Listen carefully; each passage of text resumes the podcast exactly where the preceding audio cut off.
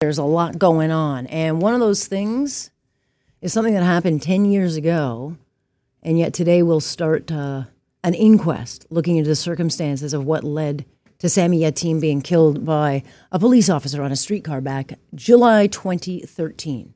10 years it's been since that happened.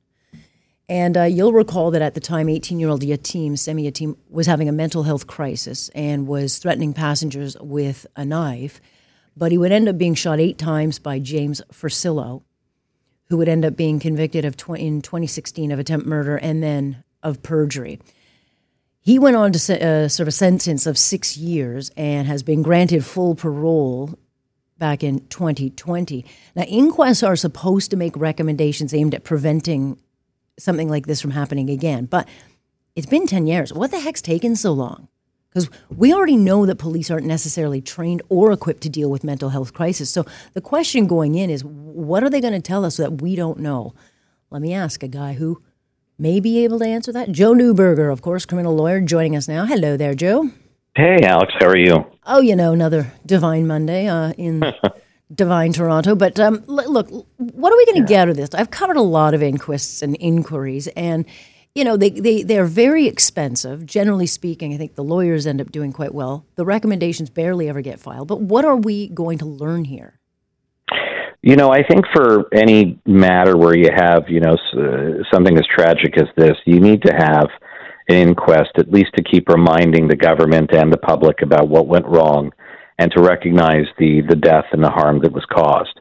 The problem is juries from coroner's inquests do make very good recommendations. The issue is whether government will follow it, and government has been lobbied, I think, for a while now to have better training on, for example, de-escalation, and that ain't happening. So I think the inquest will be valuable. Whether the government will follow through, that's another question. And that is the problem. They never seem to follow through. It's like we spend all this money and all this time. You drag the families all through this process. And then at the end of the day, it tells us what we generally already knew. But the question then becomes, what are we going to do to change it? I mean, obviously, we're not going to defund the police. It's just ridiculous. We need police officers. But I already think that they're working, Joe, especially in light of this case. So it's not just that mental health illnesses have become an issue of late. I think that the process was already being examined and looked into after this particular case, and I think they're trying to now solve this. No, I agree. I think Toronto Police has been active in trying to look at issues with respect to how you deal with health checks, mental health issues that are happening in the public, de-escalation techniques, employing other resources, including social workers, educating officers about mental health.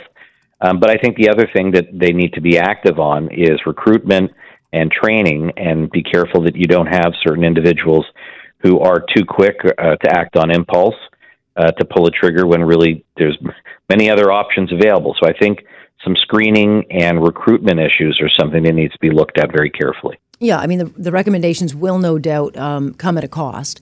Because the things that they think, I think, Joe, that they need to put in, and I think they've already started, is teams, so that when an officer is going out on a certain call, they'll have someone with them that can deal with mental health issues, albeit it's very challenging, because when a cop is called out to anything, they don't know what they're going to. I mean, you can show up at something and think it's a domestic assault, but it could be caused by a mental health. They don't know what they're going into. So these things do tend to add up to a very big cost if they have to add additional personnel to go to each call.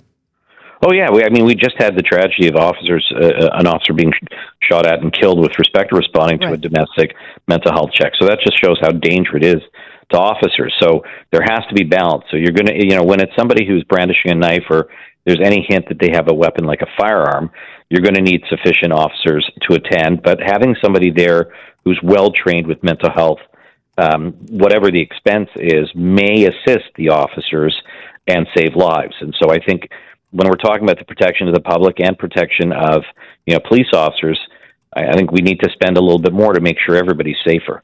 Well, that's the problem, though. They can make all the recommendations they want, but I don't think I need to remind you. I mean, we need a total overhaul on mental health supports and systems. I mean, once upon a time, the most dangerous people would be institutionalized and they would not get out. And that changed, I guess, 20, 25 years ago, where we shut down a lot of the very big institutions that were equipped to deal with these mental health challenges. And there are some people, Joe, that cannot be cured. They're a danger to themselves. They're a danger to society. But we've gone completely left on this, where we've got people who think that everyone can be a good person again or behave in public, when it's just not the reality. And so until we have a complete, I think, overhaul and rethink of how we deal with mental health issues, which has not, I mean, it's been left to completely implode, just like everything else. I don't know how we're going to get ahead of this. Well, you know, you raise a very good point. I'll say this. So having sat on the Ontario Review Board for 20 years, I know that there has been very serious efforts made to look at mental health and crimes and try and balance risk to the community. And frankly, the reoffending rate is very, very low for people who come out of that system. What's on the flip side is the civil side of mental health, okay? So that's where you have somebody who's your family member not doing well, could be quite dangerous at home, and you can't get them admitted to hospital voluntarily. They certify them for a day or two, maybe three, and then they're back out. That's where we're really failing families and identifying people at risk, and there's no money in that. And people are put out very easily, and although we can't detain them for a long period of time, we got to be careful about their rights. We also got to be careful about treating mental illness. So we need a lot of money on that end. We need to restructure that whole process, maybe look at the Mental Health Act for amendments. Yeah, but that takes leadership. A lot needs to be done. That takes it. I mean, even in the courts. I mean, they had one courtroom in Old City Hall. It was in the basement. It was literally the worst. It was the worst courtroom to go in. I know you know what I'm talking about. And, it was not equipped to deal with it. I don't know if the justice of the peace had a clue half the time what they were dealing with. And so, you know, they come into the court system and then they're just pushed out the door before anyone's even had time to properly assess what the situation is, to get them help or to make sure that the public at large is safe. Frankly, I think we're a lot luckier than we have been, because I think there's far more unchecked mental health illness out there because we just don't follow it. Well, I agree. You know, but now there's very specialized courts with respect to mental health, and they are put in place with judges and other individuals who know and are specifically trained with respect to mental health, special duty counsel. I think we've done a lot, and it's a very robust and good system that's in place on the criminal side. I'm going to be like recording.